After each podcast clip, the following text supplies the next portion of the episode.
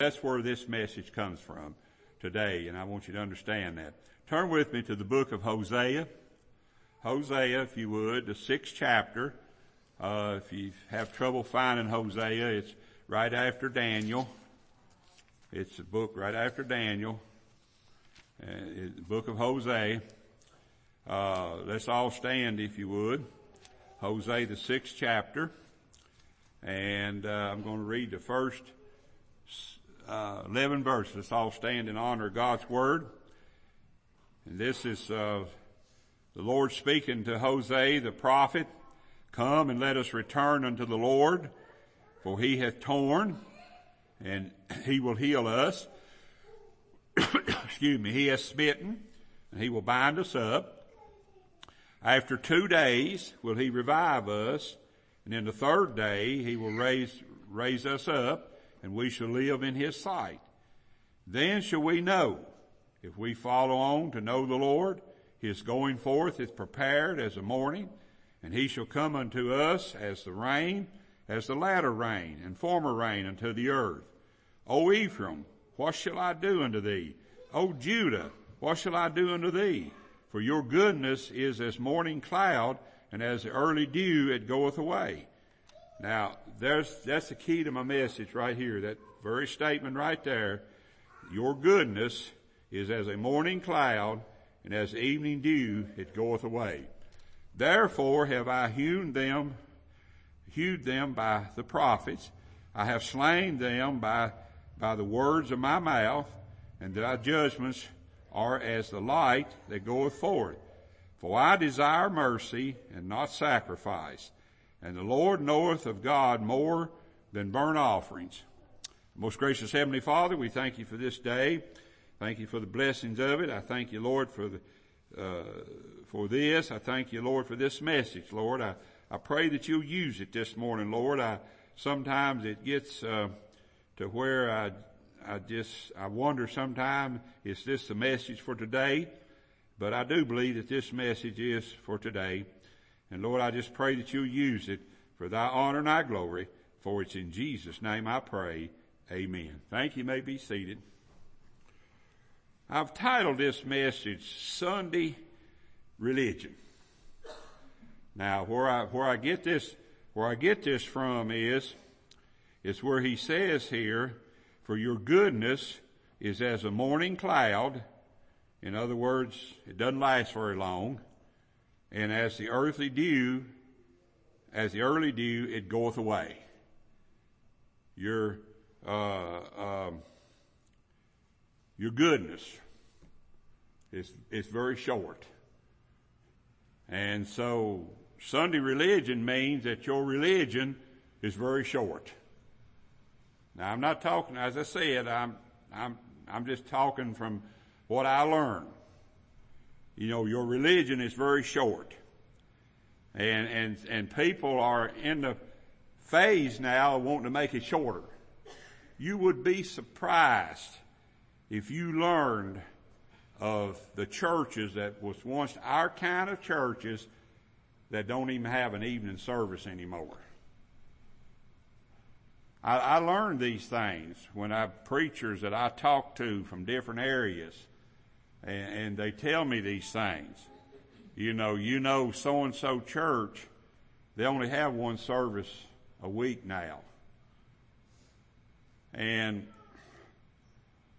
that bothers me. It really does. I don't know. Maybe, maybe you may say, well, that's none of your business.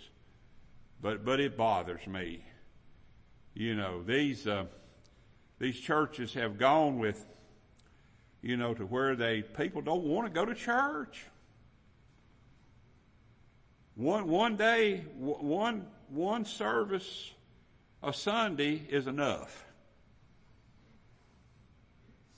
They, they, they don't have, they don't have a Sunday evening service and then now they don't, a lot of them don't even have a, well, they, they, a lot of them done away with Wednesday services a long time ago.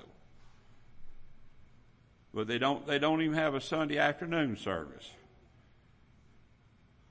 And you know, what we have here is, is we, we, have what Brother Ed used to call when we went to two o'clock, when Brother Ed was still living, we went to two o'clock and Brother Ed called it all one service.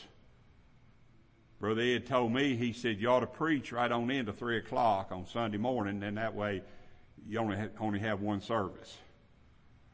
And, um, but, you know, we, we, we've gotten to where that our religion, and when I say we, I'm not necessarily referring to Landmark Baptists here. I'm just, I'm talking about religiosity in general you know, we've gotten to where the only religion we have is for a while on Sunday. That's it. It's just, just for a little while on Sunday. And that's what he, that's what he accused Judah of. He accused Judah and he accused, uh, uh, Ephraim. He accused them of, he, he said, y'all, you're like the morning clouds. You're here for just a little while, and then when evening, when, when, when by time evening comes, the dew is gone. It's over. Your, your, your, your, your religion is over. Your worship is over. You know, when, when we talk about it, you know, even right here, when I, maybe I, maybe I need to ask you a question here today. Maybe I need to ask you a question. When does your righteousness end? Does it end after you leave this building? Or does it ever end? Is, is it always there? When we talk about our text here today, there, there was a pleading cry from the people to return unto the Lord in the day of the Lord. But they said, let's return unto the Lord, but it was only idle words. They didn't really mean it. How many times, how many times have I heard people say, well, I know what I should do. I know I should do more. I know I should do this. I know I should do that. That's what they were doing here. They, they were saying, they were saying, let's return unto the Lord, but they didn't mean it. They never did. They didn't return to the Lord. That's just like some of these churches today that are, I think, are going in the wrong direction. You know, I, um, uh, I heard one of the preachers tell me, he said, well, he said, uh, he said, if, if it doesn't work, he says, we'll come back. Well, you shouldn't have left. You shouldn't have left to start with. There was a pleading cry from the people to return unto the Lord in the day of the Lord, but it was only idle words without any desire to really return unto the Lord. It was just a cry. It was just, it's just words. Words, words, words. Ah, we hear words. So, so many words. But where are the actions? Where are the actions? It seemed to be very genuine to the unenlightening ear and eye. You know, when some, when some people says, some people tells you, they says, well, I know I should do better. That's, that sounds good to the unlightened eye. Oh, this person here, they want to do better. You really, you really need to get down there and work with them. They want to do better. But they don't mean it. They, they don't mean it. That's what he's, that's what he's referring to here. God called it a morning cloud. God called them like a morning cloud. God likened their idle words as a light cloud in the morning, which vanishes away when the sun arises. That cloud is gone. Oh, we're going to return unto the Lord, but that cloud is gone just as soon as the sun rises. Their words were as the morning dew, which has fallen in the night, but when the sun arises, it is soon dried away the vain words, works, the vain works, the vain holiness, and the vain righteousness of men cannot stand very long when they're confronted with the justice of the Son of Righteousness. When God really gets down to, when God really gets down to them, they can't handle that. They can't handle that. They can't handle that. And, and he talks about it here. He talks about divine chastisement here in this text. They can't handle that. When God brings divine chastisement up on them, they just, oh God, why are you dealing with me like this? They can't handle that. He says, he says, uh, after two days will he revive us. In the third day he will raise us up and we shall live in his sight. Now I want you to think about this text here for just a moment. A day is a thousand years, a thousand years is a day. When the Lord speaks here in the fact, when they speak here after two days will revive us, that's 2,000 years. And on the third day, on the third day, he says, we shall live in his sight. Now what's he talking about there? 2,000 years. What's on the third day? The millennium. See, you have, you have the 2,000 years after Christ comes to the earth. And then you have the millennium, which is a thousand years. That's when people will begin to recognize who God is. But it'd be too late. It's going to be too late. It says every knee should bow and every tongue shall confess that He is the Lord. But it's too late. They've, they've done wasted their life away with words. Words, words, words. I'm going to do this. I'm going to do that. I'm going to do this. Idle words. Idle words. Idle words. Men's words and works are judged every minute by the divine judgment of God. Sunday religion will not stand very long under the microscope, microscope of God's Word. It won't stand very long. Sunday religion doesn't stand up very long. You might say, well, God ought to be pleased with me. I'm in church today. What do you think God is? What, how many people do we have not in church today? You, think God ought to be pleased with that too? God ought to be pleased that I'm here. God ought to be pleased that I'm in His house. But what do you think about it when you're not in His house? Do you think God is pleased with that too? When you say, well, I'll be there next Sunday. I'm going next Sunday now. I'm not going to be able to go this Sunday. I got something else to do, but I'm going to be there next Sunday. Those idle words. Formal and carnal professors will not continue very long. They may run well for a time, but will eventually drop their professions and, and religion for the things of the world. They only last a short, and I've seen more and more of that in this day and time. I'm seeing more, I've seen more people. I've had, I, I've had one man that I've witnessed to probably for the last 15, 20 years. Did you know that man has been in religion probably once a year and then dropped out? And I, I'm not going to tell you who he is, but but if I told you who he was, some of you may know him. But the man claimed to be going to a Methodist church and he said, boy, the Lord has really got a hold of me. Paul, he said, the Lord has really got a hold of me. He said, I'm telling you, he says, I'm serving the Lord now. And probably five months later, he's a cussing. He, he was, he was just using God's name in vain. And I, I said, I thought you told me that you had changed. He said, oh, I did for a while. Well, it wasn't a year later until he told me, he said, oh, I'm back in, I'm back into it. I'm back into it now and I'm really happy. I'm really happy. Me and my wife, we're just as happy as we can be. The man's been married six times. But he said, me and my wife's just as happy as we can be.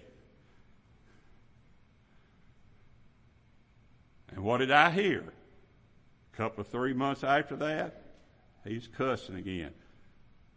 Talking about, he said, I got to leave that woman. She's just crazy she can be. Words. Just idle words. That's all it is. It's just idle words. It's Sunday religion. Now if we're to understand Sunday religion, we must see what they are speaking about when they speak about a sense of need. What are they talking about when they say, I need to be there? I need to be in church. I need to change. I need to return. What are they speaking about? Well, they, they recognize that God hath torn. Look what he says here. God, God hath torn. He says, he, he, he speaks of the fact that, um, let me see, where, where he says it at? Yeah. God hath torn. It's in the first verse. Come and let us return unto the Lord. Why? For he hath torn. What does that mean? What's he talking about there? God has done something to me that makes me realize I've got to return. It wasn't enough to make them return, but it was enough to make them think about it. Was enough to make them think about it. God torn, that's talking about chastisement. That's talking about that God had brought chastisement upon them and they, and they, they were crying out, boy, let us return unto the Lord. Why? Because He had chastised us. And He will heal us.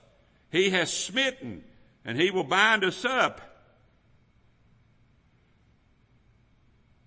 But then you find out down in verse 3 that God says, no, you're not telling the truth.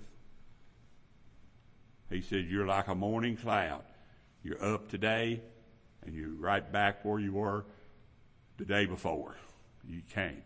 But the day before you was in the house of God. You're right back the way you were. They recognize God hath torn.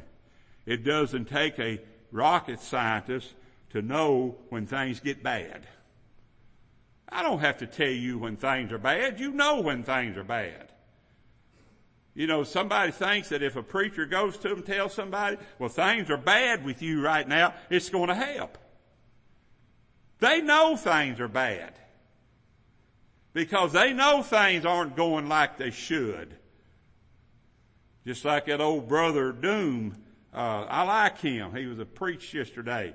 He just lost his wife uh, two weeks ago uh, and, and, he preached yesterday, and he's from uh, Asheville, North Carolina, and uh, he preached on the reason that we can do mission work is because people do give, and he preached on that yesterday, and and and and he said some things like that. He said uh, he said I hear people say. You can't outgive God. He says, I've never known anybody try it. He said, I've never known anybody try it. He said, I, am 83 years old. And he said, I've never known anybody to try to outgive God. He said, why do people say you can't outgive God? Because nobody's ever tried it. And I thought that was pretty, thought, pretty thoughtful. Nobody's ever tried outgiving God. Well, the thing about it is, is uh, you, it doesn't take a rocket scientist to know when things are bad. Things are bad with you. Things are bad with your family. Things are bad with your church. Things are bad. It doesn't take a rocket scientist to know that. We just know things are bad and we know things have to change. But we use idle words. It's only idle words when we say things have to change because we don't change. That's just idle words. It's like getting sick. One doesn't have to go to the doctor to find out if one is sick, but one goes to the doctor when one is already sick. How many of you going to the doctor in the morning and find out if you're sick? My doctor told me, he said, you may need some tests run. Am I going to run tomorrow to get those tests done? No, I'm not.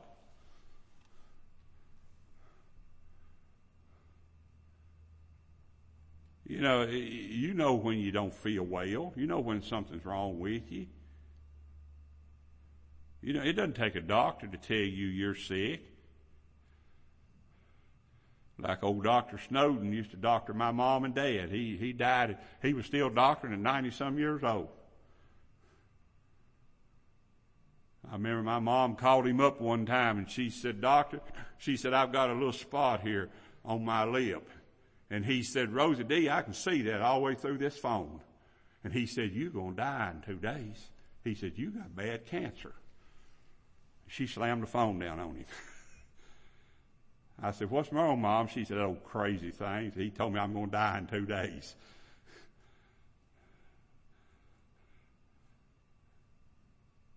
you know, and, uh, and, and, you know, and, uh, well, my mom wouldn't go to the doctor. She just wouldn't go. She'd call him up and tell him, she'd say, and, and he'd send her something if it was legitimate. But, uh, you know, it doesn't take anybody very long to know when things are bad, when things aren't right. If people will stop for a minute and examine their real spiritual life, that is, why they really do the things they do, they will find their religion is not one of spirituality, but mere formality. Their religion is one of formality. This is something that I'm expected to do is be in church for a little while on Sunday. People are happy with me when I go to church. People are happy with me when I, when I go to church. But as far as changing the way I live and the things I do, I'm not going to do it. Well, people are unhappy with that. Pastors are unhappy with that when he sees it among the, among his, uh, his people. I, I know there's not a soul in this building today, and there's not a soul I talk to out there doesn't realize they need to be in church on Sunday. They realize that.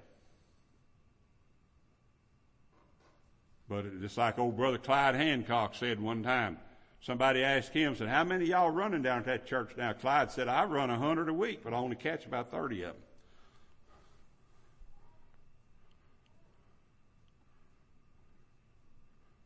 Now, let me tell you folks,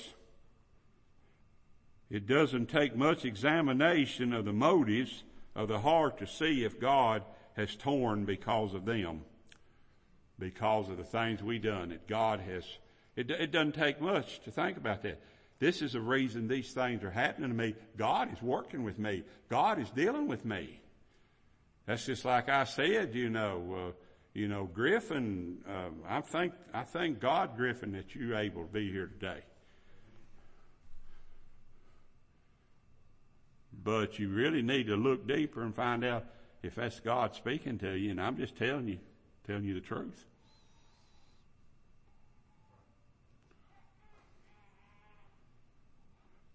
You know, things like that don't just happen. I know people call them accidents. There's no such thing as accident with God. God doesn't have any accidents. You need to sit down and think about that sometime in your life. God is constantly tearing at us to, to make us understand that He has a message for us. And we need to listen to it. We need to stop and listen to that message God has for us.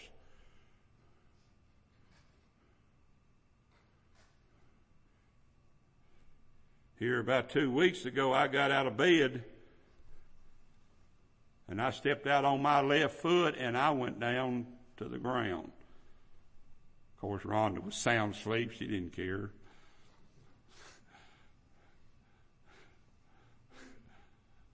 She didn't care. She was sound asleep.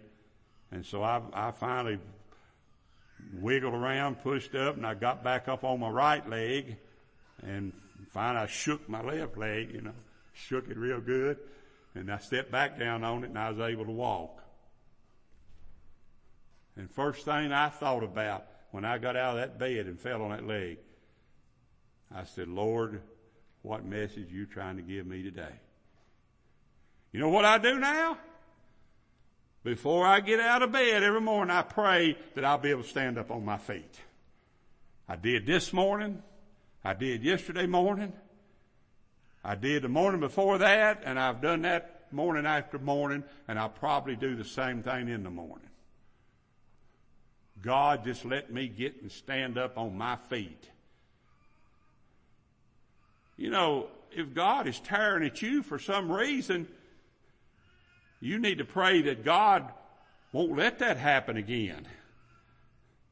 You know, you, you need to pray that God, whatever you want me to do, I'll do it, and I won't, and, and uh, you won't let that happen again. That's, that's in our text right here. I just read it to you. Right down there, right down there in verse 5. He says, therefore have I hewed them by the prophets. I've had the prophets preach to them, and the prophets have hewn them down, have chopped them down with their words, with their preaching, with their prophecy. I have slain them by the words of my mouth, and thy judgment are as a light that goeth forth. But what do you do? You say, for I desire mercy.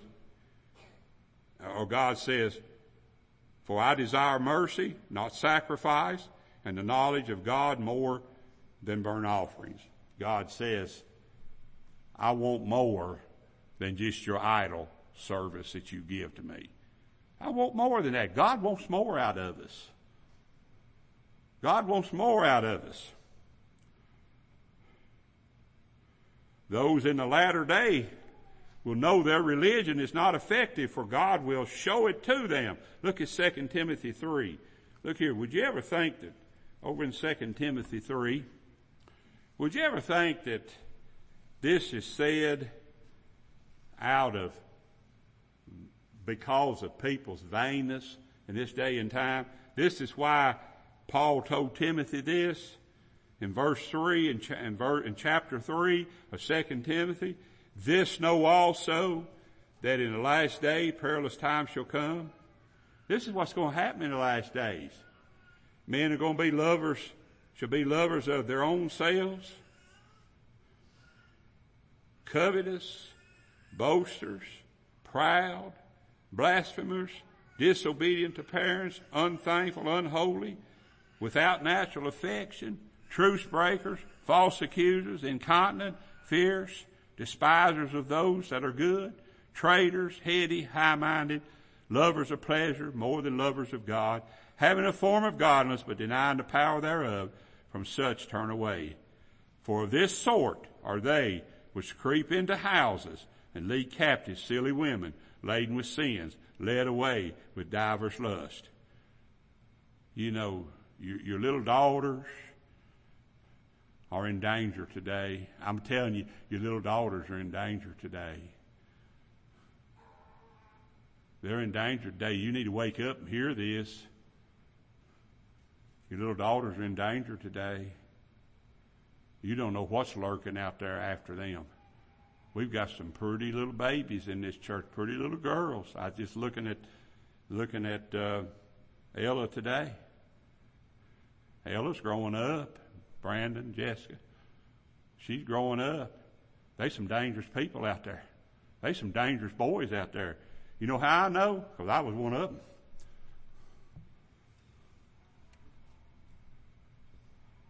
Rhonda got caught in my trap. Praise the Lord.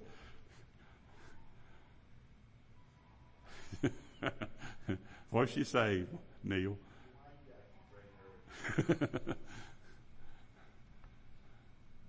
Yeah. That's going to happen to your little girls. Tanya, it's going to happen to your little girl. Someday she's going to get out there in the world. We got three little girls back there just started driving. You know, these things are going to happen. You know, they're pretty little girls. Yeah, they are. They're pretty little girls. They're going to have them old ugly boys going after them.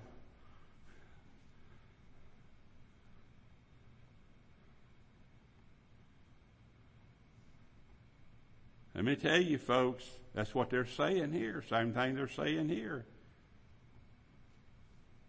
Same thing God is, God, same thing God is telling us in the text.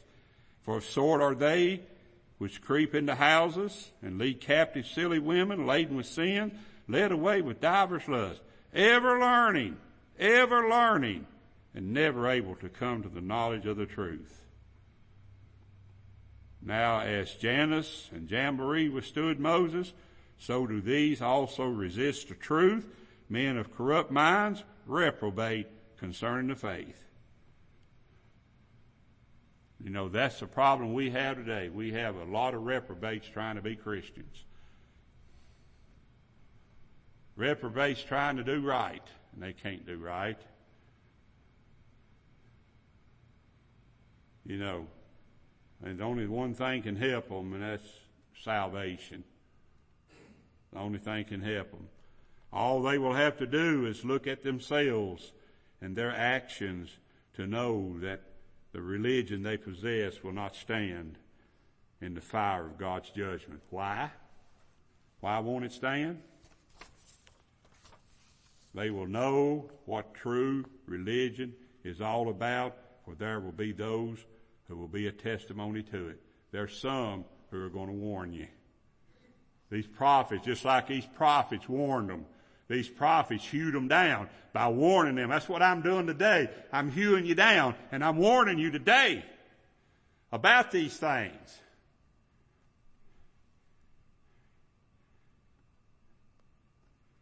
Look at 2 Timothy 3 again. Go over to verse 10.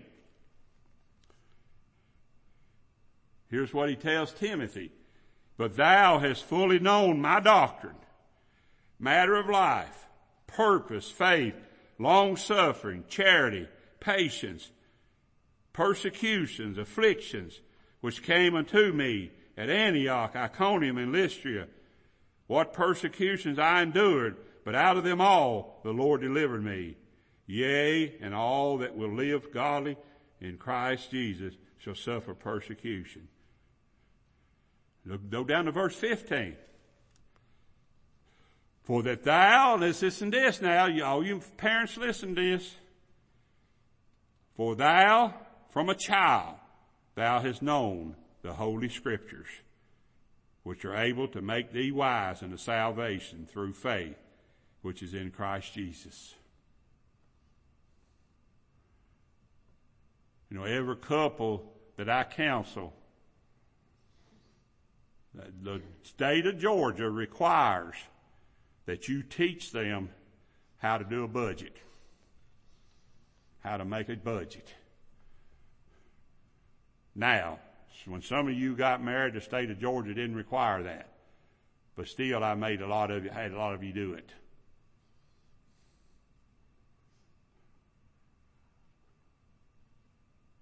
You know what's the first thing I tell them?